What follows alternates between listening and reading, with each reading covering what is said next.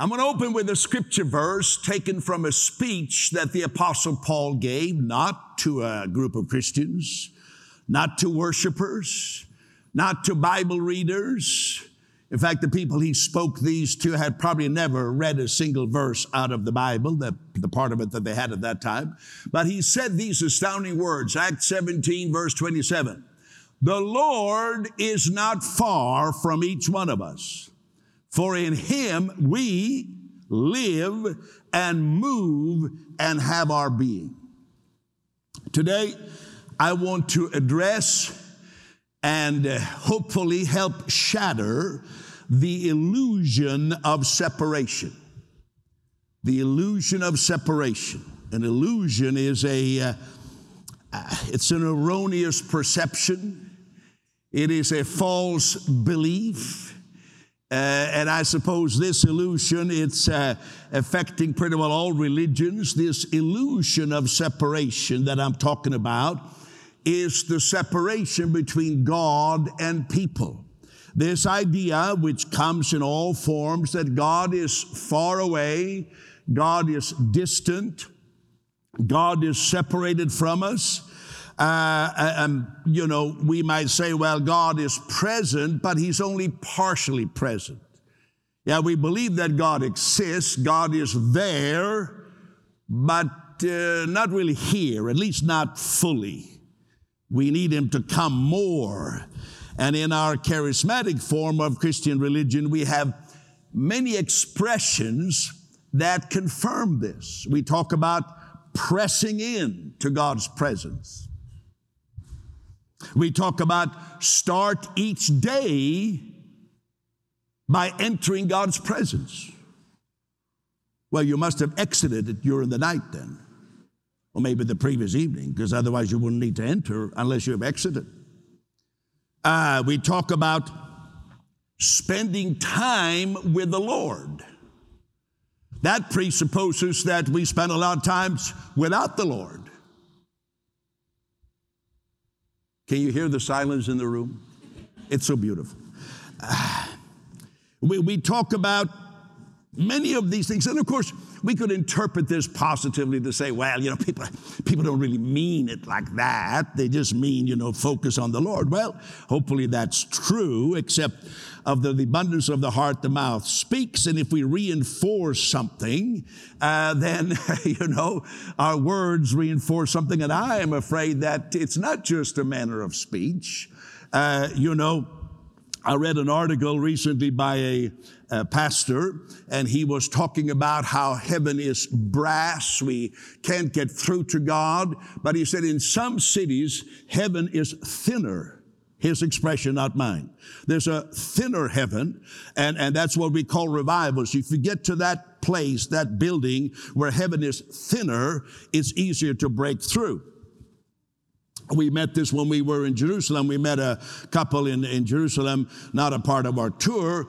Uh, we had dinner with them one night, uh, well to do business people who were spending three weeks uh, at a nice hotel by the Wailing Wall because they felt uh, they could pray easier there.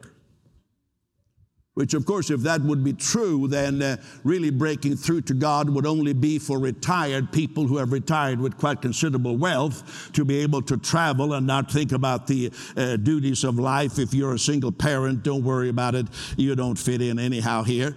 Uh, it kind of reminds me of the New Age belief that Tina and I encountered in Sedona, Arizona, where they have a vortex. They have places, vortex places but if you go there, it's like spiritual powers are there. And, uh, you know, this, this kind of talking reinforces separation. We're somehow estranged or partially estranged. God is elusive, He's there. And he would like us to break through to him, and he wants to be with us more fully, but but but he can't unless we mitigate uh, our problem by serious uh, efforts and sacrifices and application of principles and rituals. And, and even, it was even a book written called God Chasers. I mean, that is really something. You're chasing after God and He's kind of dodging you. You picture the idea. So all this leads to a very unattractive, and to me personally, if I may share my testimony, a very uninteresting form of religion. Very, very uninterested. I, I simply am not interested in this. I am not interested in a faith where I have to kind of go to a special place and do this, and God is hard to catch. But many people live in that realm. They live in the have not realm. Uh, you know, God would like to do so much among us, but He's just not able to do it because, you know, we have all these uh, hindrances, uh, which, poor God, He's hindered by our hindrances not much of an almighty, but anyhow, uh, that's how they talk. So, what fuels this? Well, I want to give you three illusions. Illusion number one, the illusion of sacred space. All religions have it. If you would put up the chart that I gave to you, I'll show you the sacred space idea in Judaism. In Judaism, in the Old Covenant, they believed that the nation of Israel was God's holy nation. That was holy. Now, all the world belongs to the Lord, but that was holy. Now, in that holy place, Jerusalem was holier than the other places. But in Jerusalem, there was a place that was holier than the rest, which was the temple. And in the temple, you had a place in the temple that was holier than the other. It was called the Holy of Holies. So they were very much into sacred space, such as similar as our Buddhist friends, many Protestant friends, Catholic friends. You know, how many churches in Toronto didn't start the service by welcome to the house of God this morning? Uh, believing that their building that has, has some special dedication. Now, the fact is this that Jesus erased the distinction between sacred space and secular space. According to Jesus in the gospel, the whole wide world is God's holy land, including the street where you live. Jesus was very subversive in these matters. I, read to you, it says in John chapter 2, verse 19, Jesus said, Destroy this temple, and in three days I will raise it up. Then the Jews said, It's taken 46 years to build this temple, and you'll rise and raise it up in three days. But he was speaking about the temple of his body. This was scandalous. Jesus was saying, My body is the holy place. I'm the temple. Forgiveness doesn't come by you going to a holy place, the temple, but by coming to me. So Jesus was shattering the monopoly of the temple. He's saying, You think you have to go to that place? No, no. He says, My body is the temple. And so Jesus bypassed the whole religious system and he outraged the religious elite. He was putting them out of business. Uh, you, you, know, I, I say like this Jesus put himself in the center of God's dealing with humanity. That made him a walking, talking, wrecking religion machine. That's my addition there at the end of that. Jesus is saying, I am at the center of God's dealing with humanity. It's not a place, it's not a sacred space. I'm the sacred space. You can understand. This was ruining the business. And so it's further described in the famous story of Jesus cleansing the temple. You remember the story, right? He went in there, and you know, some people have used this as an illustration. You can't sell books in the in the sanctuary on Sunday, you know. But look at what Jesus really did. He went in there, he kicked over the money changers' tables, and he kicked over the table with the doves and the sacrifices. So, what was Jesus doing? Number one, he was temporarily putting the whole temple out of business. Because all the doves that were sitting there, can you see the nice doves? He just kicked them over. What do you think the doves did? They flew to the ceiling and out the window. So there was nothing for them to sell. so he put the whole business of the temple temporarily out of business. And what was the temple's business? It was sin management. So you commit a sin, you go to the temple, and you use your special Roman coins to buy temple coins. It's a bad exchange rate, but anyhow, you bought temple coins, and then and then you bought the specially blessed doves or the sheep for the sacrifice. And now Jesus turned it all over, so everybody's there standing in the lineup. Uh, where, where's my dove? Oh, it flew out the window. So he's putting as a, kind of a preemptive strike, he's putting that out of business because he is the temple. He is the one who forgives sins. Are you, are you listening? And then what he does, then he says, he says he calls the temple a den of thieves. Now, a den of thieves is not where thieves go to steal, it's where they go after they stole. It's the hangout for thieves after they're done robbing and stealing. You know, thieves got to go someplace where they can hang out and have a little beer or a coffee talking about all the ripoffs they did. So, a den of thieves, he's saying, You turn my father's house into a hangout for you people who steal from regular people. You are fooling them that there's forgiveness in something where there is not forgiveness, and then you go to your hangout. And then it says in the story that Jesus invited the blind and the lame to the temple. Blind and lame people weren't allowed in the temple. That was a desecration of the temple. So Jesus invites them and he has a healing service showing what his heavenly father is really like. You see, Jesus is introducing a whole new operation. It says in Matthew 18, here's Jesus, where two or three are gathered in my name, I'm there. I'm there. That's the sacred space. So you could say about this building right now, for about another hour, this place is a sanctuary. But the moment we leave, this is not a sanctuary. We have called it auditorium, but it, it, it, it's, it's, it's just as long as we are here. We're gathered in His name. You, you, see, we have this propensity to want to think that there is sacred space, that there's a special place, there's a special plaque, there's something special. You know, Simon Peter had this problem on the Mount of Transfiguration where he saw Moses and Elijah and Jesus. Was his first instinct? Let's build three altars. Let's build three, three cabins. He wants to build something. But the Father says, No, this is my beloved Son, hear him. It's not about a building, it's not about a commemoration, it's about Jesus Christ. A sanctuary is just a community of believers. Here's what it says 1 Corinthians 3 Do you not know that you are the temple of God and that the Spirit of God lives in you? For the temple of God is holy, which temple you are.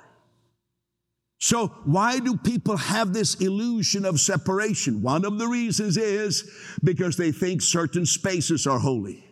Oh, I've been dealing with some things. I'm going to get over to the house of God this coming Sunday to deal with it. You going over to the house of God? Don't you know that you are the temple of the Holy Spirit? It says in Ephesians, we are a building of God. Peter said, We are living stones. Hallelujah. Uh, you know, the early Christians, and I have this, I put it on the notes, believed that God's Spirit lived within a relational temple.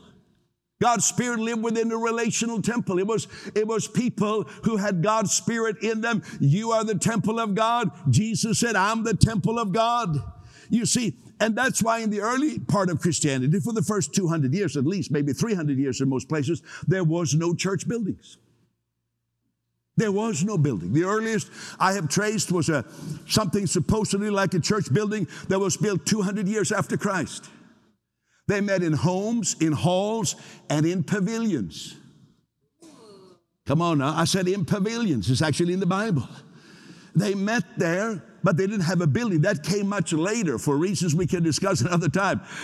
Because it was so entrenched in them that the temple is not a sacred space, it's not a physical space or building that we dedicate to God and then God shows up there, that we are the temple of God. It took 200 to maybe 350 years in many parts where they realized this. We are never going to succumb to the religious thinking that God shows up in certain sacred geographical spaces because our bodies are the temple of the Holy Spirit. Oh, come on, come on. If you, I, I know I'm challenging you. You, you see, it took me years here in Toronto Celebration Church to deal with this. Years. Oh, yeah. They used to have a sign on the door no coffee in the sanctuary. It took me several years to get them to change that to no coffee in the auditorium. I used to come and say, no coffee in the sanctuary. You see, what I do every morning, I spill a full cup of coffee in the sanctuary every morning. In fact, Tina and I, probably between us, we spill three cups of coffee. First thing we do, right in the sanctuary. We just spill it right in there. So I was confused. I was feeling condemned. I come here and it said no coffee in the sanctuary. I said, Well, am I a bad sinner because I spilled a whole cup? Some mornings when I needed, I spilled two cups into the sanctuary before I got here. And this is the thing they warned me about here. I can't put coffee in the sanctuary. I mean, where else do I put it?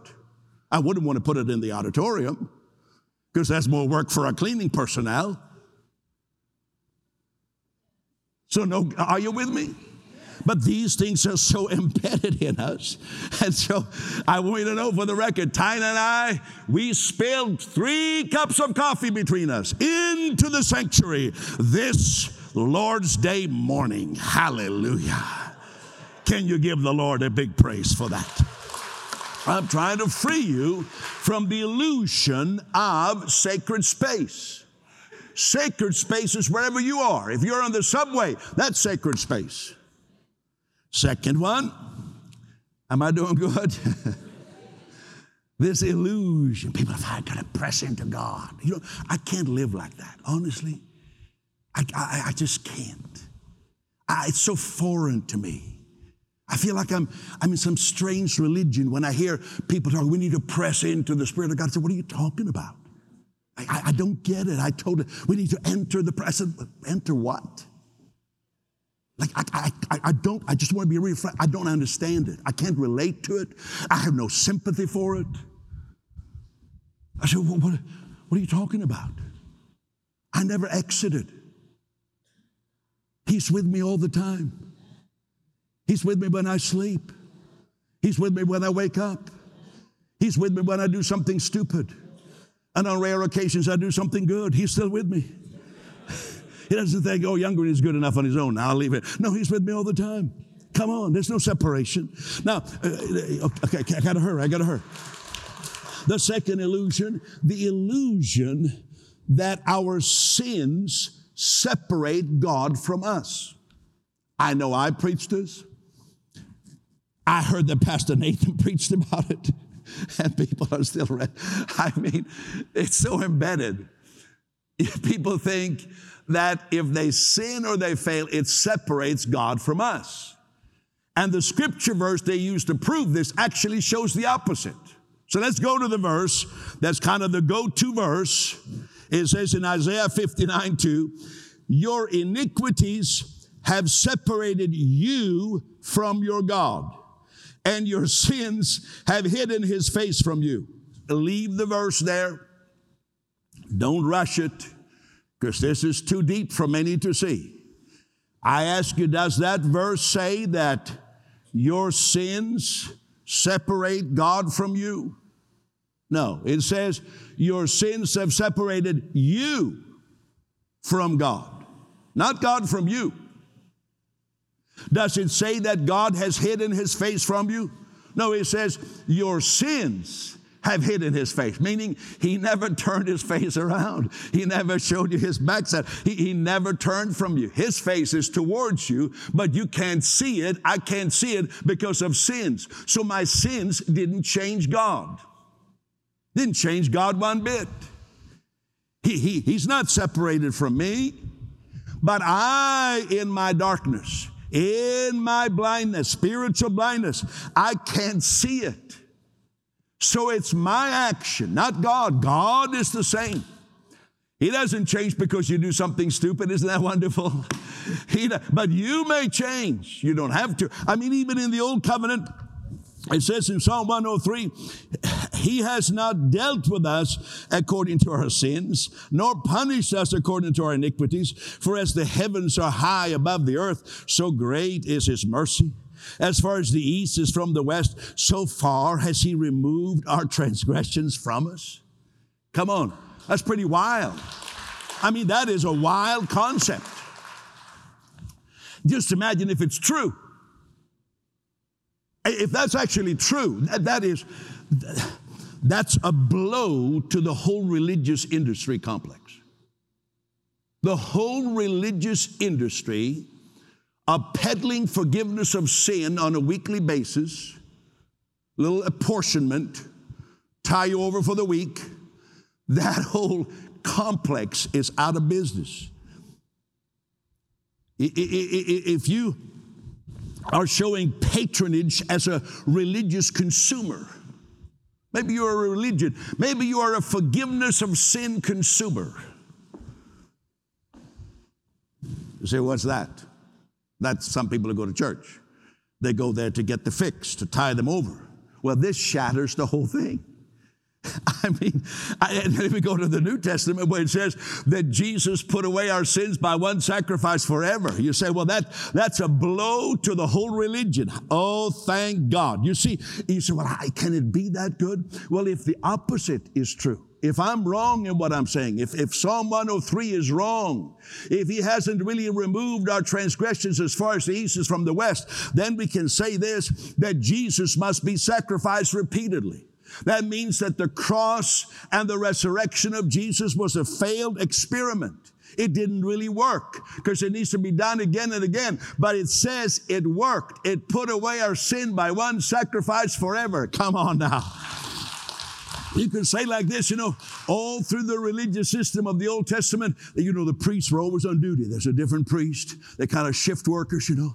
I don't know if they work 12 hours or certain group of, of priests. They were working at the temple, attending to everything, you know, doing the sacrifices, uh, receiving the offerings. They were there and they kind of like an assembly line, they bow out. Okay, you're next. I got to go to sleep now. Here comes the next. Here comes the next. But when Jesus came, he never bowed out for the next one he sat down and he said, It is finished.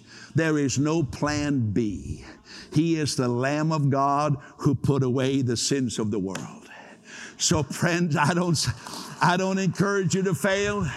I don't encourage you to sin, but your sins does not take God away from you. He loves you. He's a friend of sinners. Have you ever read the Gospels? Here it was, it says in, in 1 Corinthians 1, God will also confirm you to the end, that you may be blameless. God is faithful, uh, by whom you were called into the fellowship of His Son, Jesus Christ. You have fellowship with God. Why? Who's the guarantor? Jesus Christ is the guarantor. He said, What if I fail? Well, 2 Timothy 2:13. If we are faithless, he remains faithful. He cannot deny himself. He cannot deny himself. And so today, you, you see, this illusion of separation is fueled by preachers telling you that God has turned his back on you because of a sin. How many so called altar calls have not been given? If there's one sin between you and God, on the count of three, raise your hand. One, two, three. If there's one sin between you and God, that's all. No, there may be one sin that blocks your view of God, but God doesn't see any sin between us. Jesus put that away. You say, well, Pastor Peter, you give invitations. Yes. I encourage people all over the world to repent of their illusions You've been thinking that God is so small, He's so puny, that He's dependent on you to do certain rituals to make yourself acceptable. Is that the puny little pathetic God you worship? I say, repent, change your mind, and come to the God who has been revealed through Jesus Christ. Come to the one, the God who sent His Son to put away your sins forever. Repent. That's my altar call. All right. These were my two easy points. Are you ready now? Especially if you're a visit to our church, because if you've been here a lot, you've heard a lot of teaching, but this might be heavy for you. But stay with me. I warn you. Okay, you're all staying. Good. The, the third, the third illusion is that the new covenant is an addition to the old covenant. You, you see, the old covenant, which is not the first book in the Bible. The first book in the Bible, Genesis, is not about the Old Covenant. That is before the Old Covenant. That is a time of grace.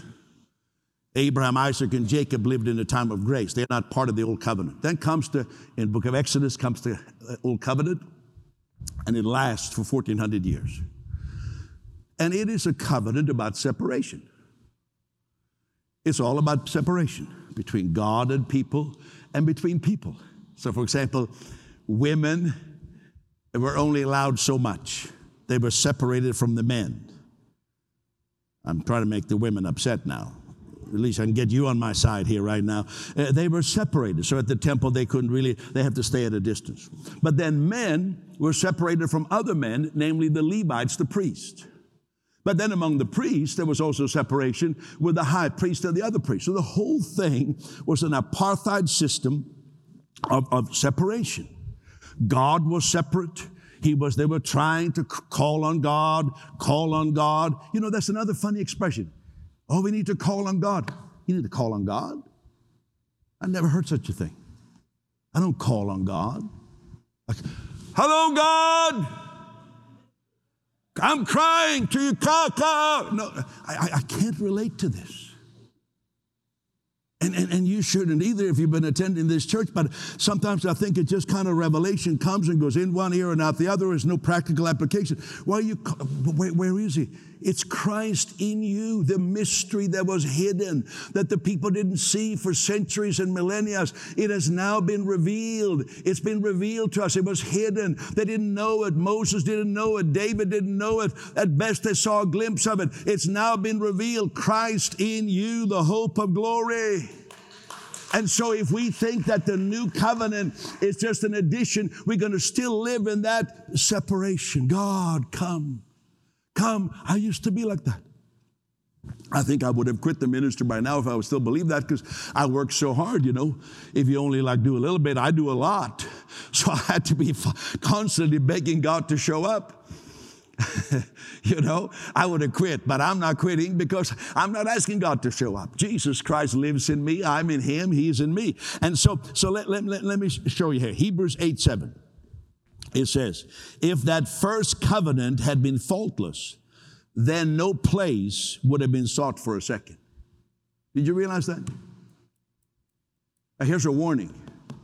The first 39 books of the Bible except for the first one. Be cautious, because God found fault with them. They never told me that when I got my first Bible. 10 year old in Sunday school, got my first Bible, said Peter Youngren on the front and printed in gold. It didn't come with a label. Warning, Peter. Young 10 year old Peter, we warn you, the first 39 books, God found fault with them. Nobody ever told me that. Put the verse back up.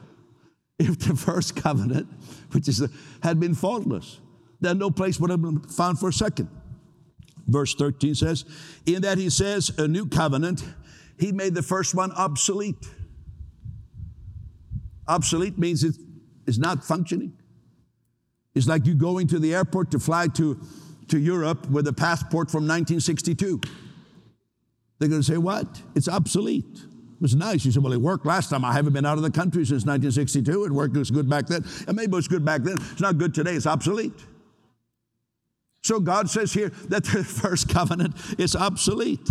And people have trouble with this and, and don't think through what it means. Uh, you know, one of the problem is that we don't understand that Jesus had two ministries. Everybody say two ministries.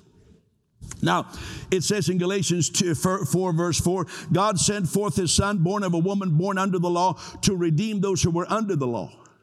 So, one of the ministries of Jesus was to speak to people who were bound in a religious system.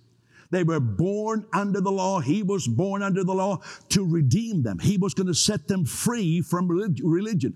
That's what I'm working on this morning and most mornings that I have a privilege of speaking to you. I am working on setting us free from religion.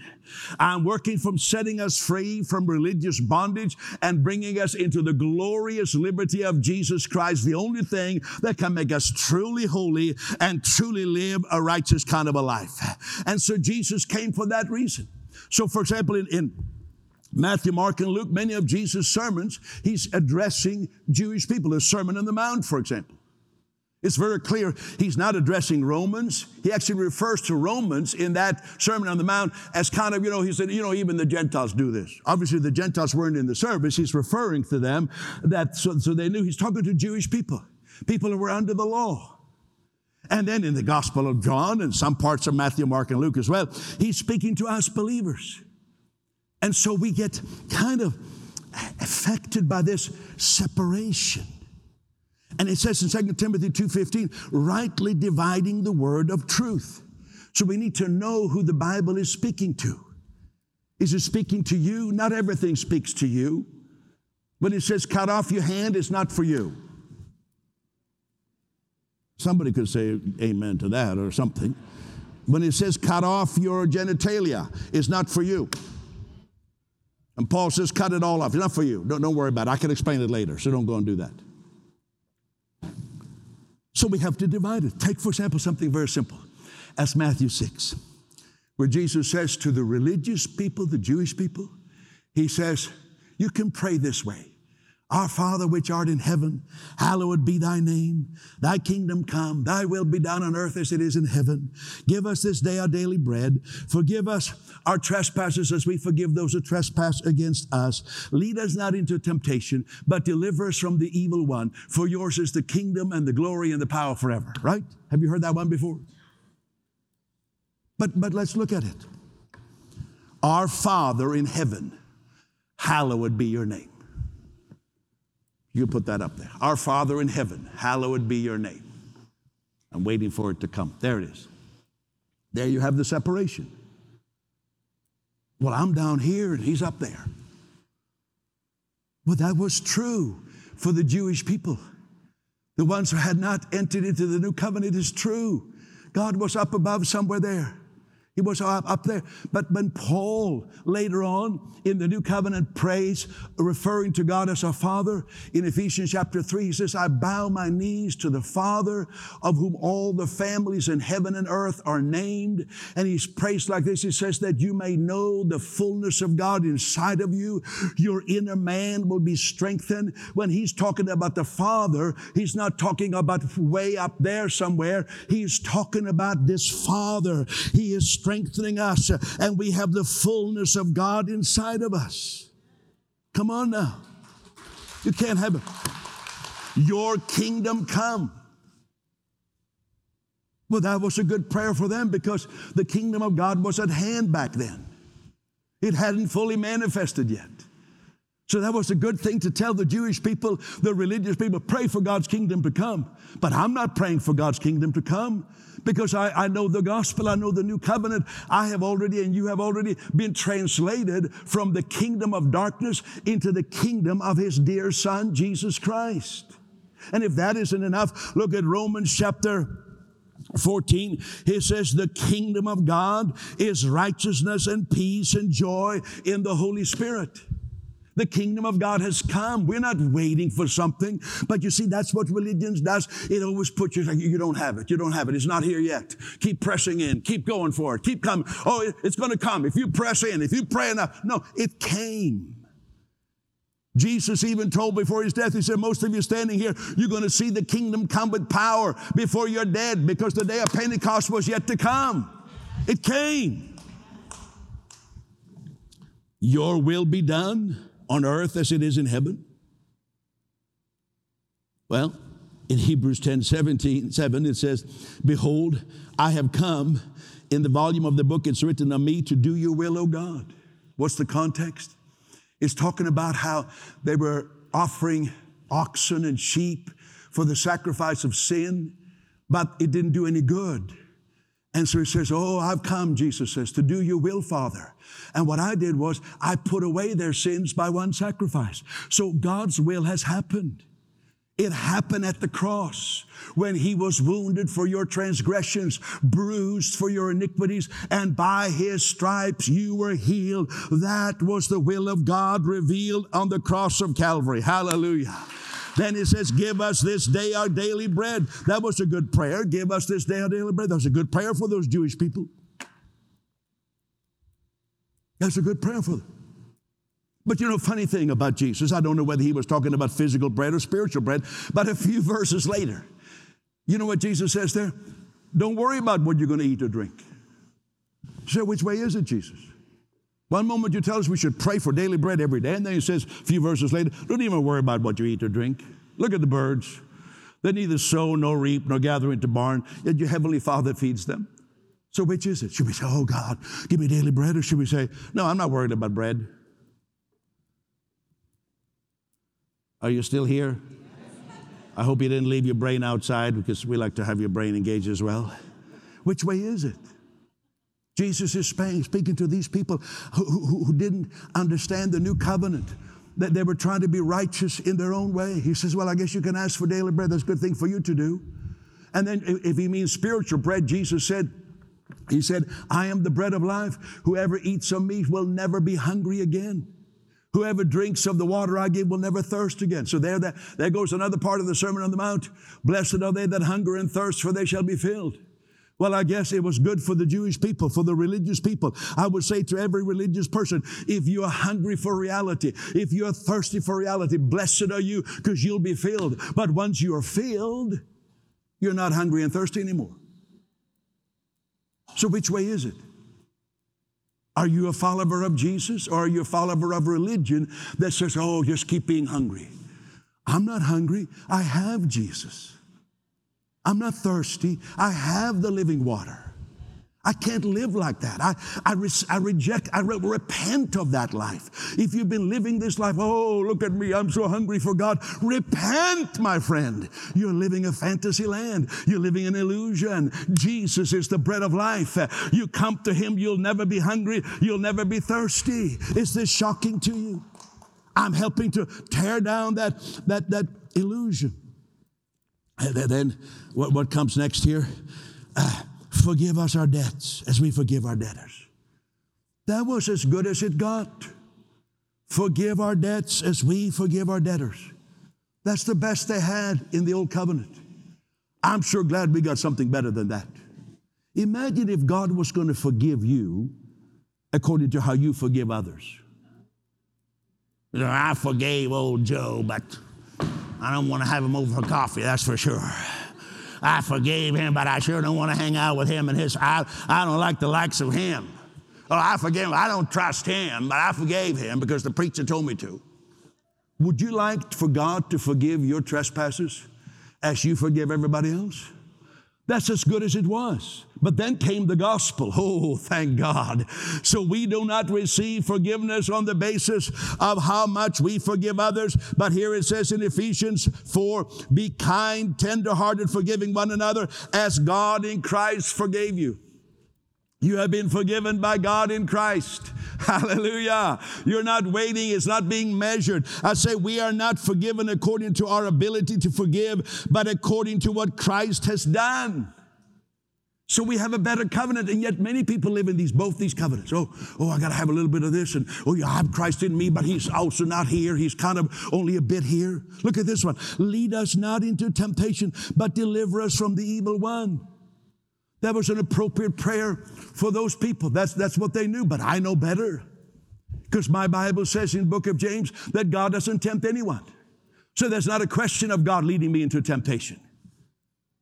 And as far as the evil one, I have Colossians 2:15 that Jesus triumphed over all principalities and powers and made a show of them openly. I have Hebrews 2:14 that he brought the devil to zero. I have uh, Matthew 28 that all authority on heaven and earth is belonging to Jesus Christ, which means the devil has nothing.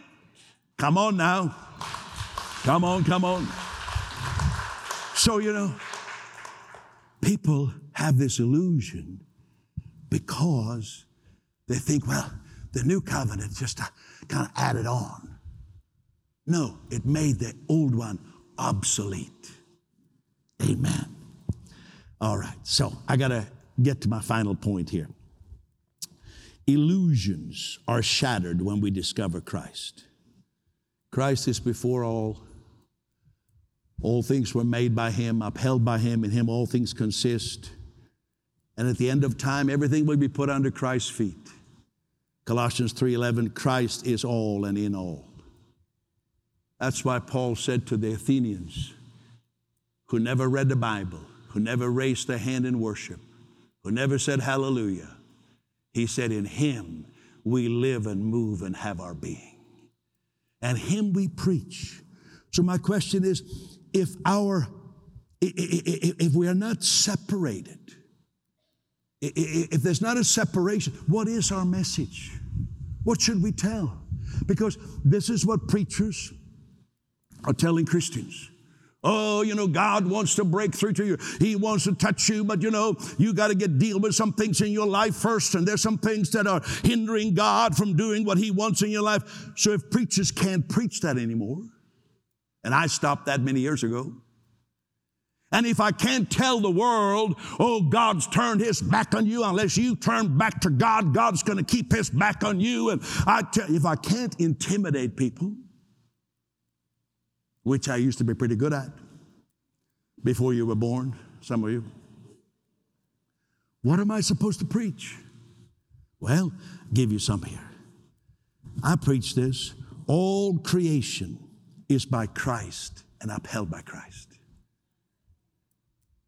I say to people, you know, Christ upholds you. I say, Christ? I'm a Muslim. I'm a Buddhist. I'm a Hindu. Yeah, I said, I'm just giving you new information. It's Christ who upholds you. He loves you. Well, I didn't even know that. I well, listen to this. I'm giving you new information, and I said that the illusion of separation is shattered when darkened minds are enlightened by Christ. So when you become enlightened, in fact, oh, Christ has created me. He's upholding me. Oh, He's not away from me. I'm not disgusting to God. I'm not terrible looking to God. God, has, God isn't just repulsed at me. He loves me. I'm being upheld by Christ. I have potential. I can do all things through Christ. There's a whole new life available to me. Then you shatter that darkness. And I do it with people of all religions. I don't come and intimidate them. I don't say I'm here to threaten you and tell you if you don't believe like me, I tell you God's going to get you. No, I just present opportunity. I said, the one who made you, the one who upholds you, the one in whose hand you are, his name is Jesus the Christ. And so let the darkness dispelled, let the blindness go, let your eyes be open. And then I say, confess Jesus Christ is Lord. Now that you know who Christ is, confess with your mouth, Jesus Christ is Lord, and you're saved. I don't say to them, confess all your sins. Who can remember all your sins anyhow? Some of you were so drunk when you committed those sins, you couldn't remember them. And probably that's a good thing. Not that you were, let's not go there, whether it was good or bad that you were drunk, but thank God you can't remember everything. Are you glad for that? You confess Jesus is Lord. But then, what do we do then? If I can't then tell you, oh, God's not pleased with you, then what you do is this we grow in the knowledge of Christ. So that instead of saying, oh, I'm entering God's presence now, I'm pressing in here, I'm pressing in for more of God. I don't need more of God, I got God. It's not like half God, quarter God, you know, triple God, quadruple God. I, I, I got Christ. And I just grow in the knowledge of Christ. I see the Christ applies to every area of my life, helps me in business, helps me in relationship, helps me to overcome temptation, help me when I'm grouchy, help me. I'm focusing on not what I don't have, I'm focusing on who I have. I have Christ. I'm growing in the knowledge of Christ. And then Number five, we put on Christ. Romans 13, 14. Put on Christ, make no provision for the flesh. The flesh here being referred to as legalistic religious deeds. Don't make any room for that. Don't think that that's going to help you. Don't think that you're going to be able to brag about your religious deeds. No, put on Christ. Focus on what you have. You have Christ. I find all over Canada charismatic, spirit filled believers. What is their focus? What they don't have. That's all they talk about. What Canada doesn't have. We need a revival. We need a breakthrough. We need this. It goes on and on. I am exhausted by the whole thing. I can't live like that. And I haven't lived like that for decades now. I am not in and out. I don't enter the presence and exit the presence. I don't take time for the Lord, and now it's time when the Lord is not allowed. I'm going to give the Lord give an hour to the Lord, and then the others I'll just kind of sleep and eat and, and, and, and gossip. I, this is an unattractive life. This is a boring life.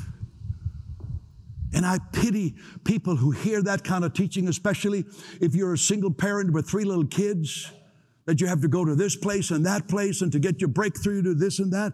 That means it's only for a select few who have the financial means to get them into a place where they can uh, supposedly meet God.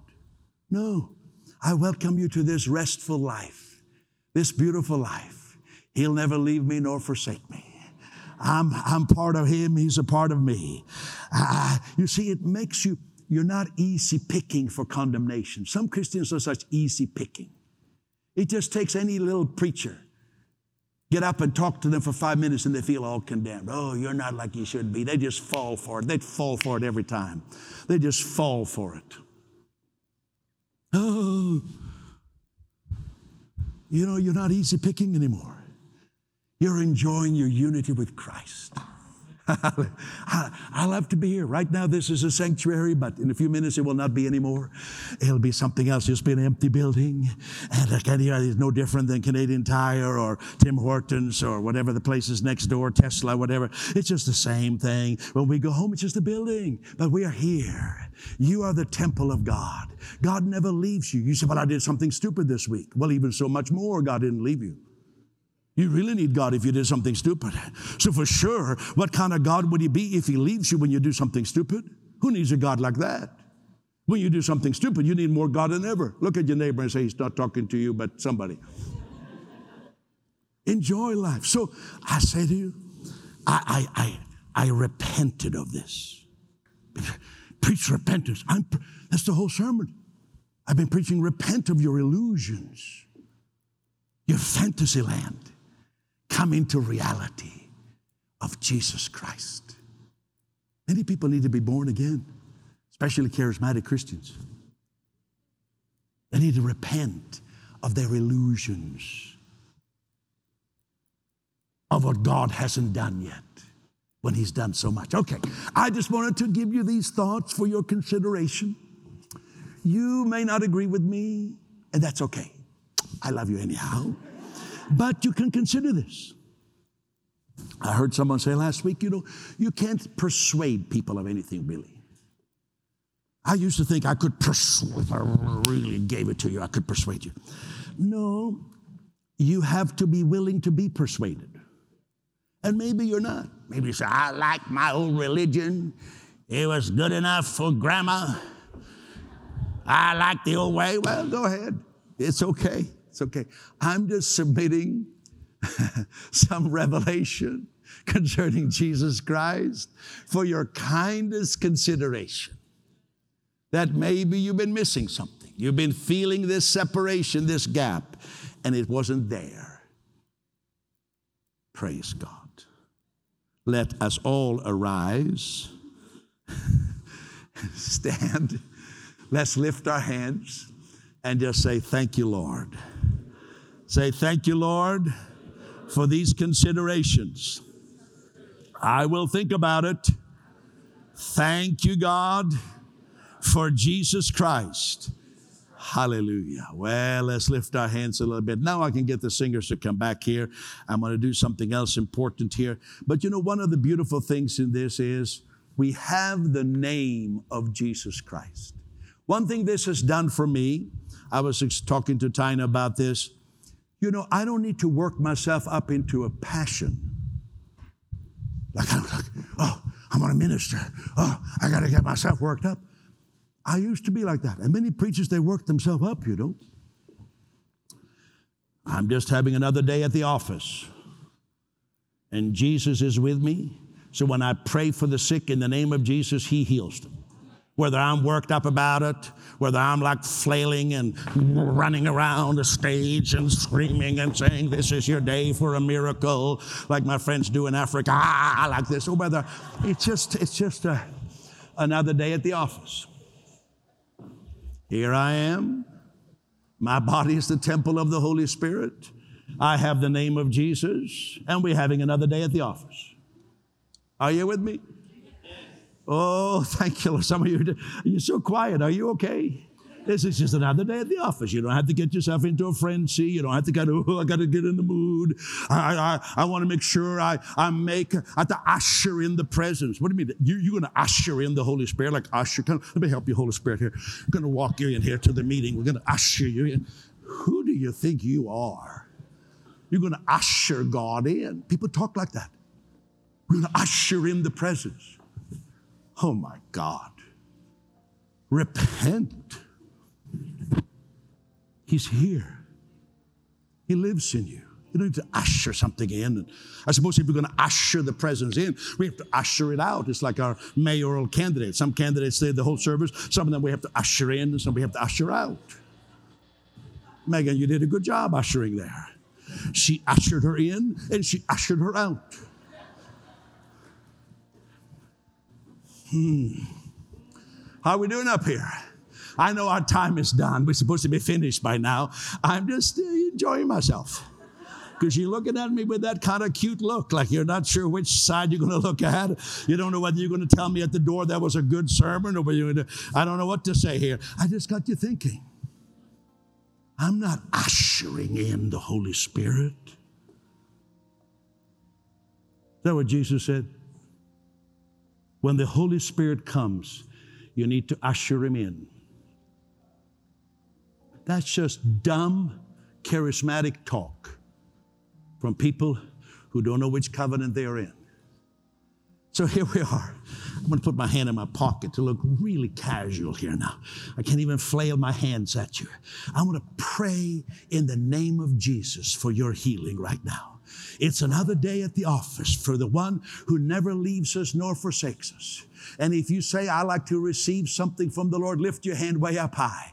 If you say, I want to receive, I need help in my body, I need whatever. Well, it's hard to keep my hands in my pocket. I keep them behind my back like this, all right?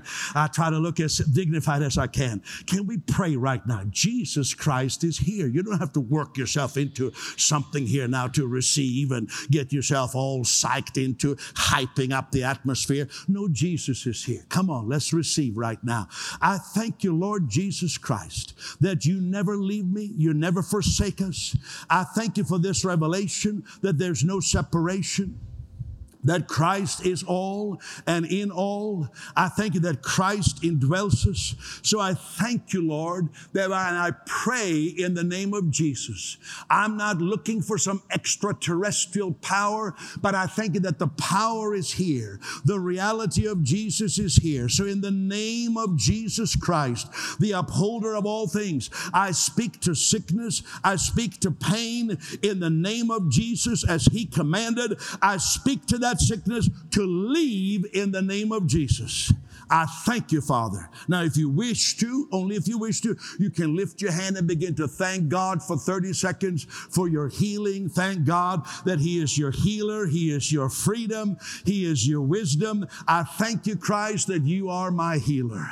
I thank you, Lord Jesus. Let's express our joy to the Lord. Let's express our gratitude to God. However you want to do it. You want to shout or clap or do whatever. Just go ahead and express to Jesus uh, that you are grateful to Him. Let's go ahead and do that. Oh, thank you, Father. Thank you, Father. Just express it with your mouth, with your words. Amen. Amen. Bow your head with me. If you say, I, I confess Jesus Christ as my Lord. I believe He took my sins by one sacrifice. And I leave behind all my other attempts at uh, making myself worthy or good enough or acceptable enough. I leave all those things behind me. And I come to Jesus. If you, when I pray about that, if you say, I want to be included, I want to leave this cobweb of religion and self effort behind me, and I'm coming to Jesus. Lift your hand way up high. God bless you. God bless you. God bless you over here. Another one over here. Let's pray, all of us right now. Would you say, Heavenly Father, thank you for the good news. Thank you that Jesus died for my sins, that Jesus Christ is Lord. And I confess with my mouth, Jesus is Lord and I change my mind from my dead works and I come to Christ. Amen.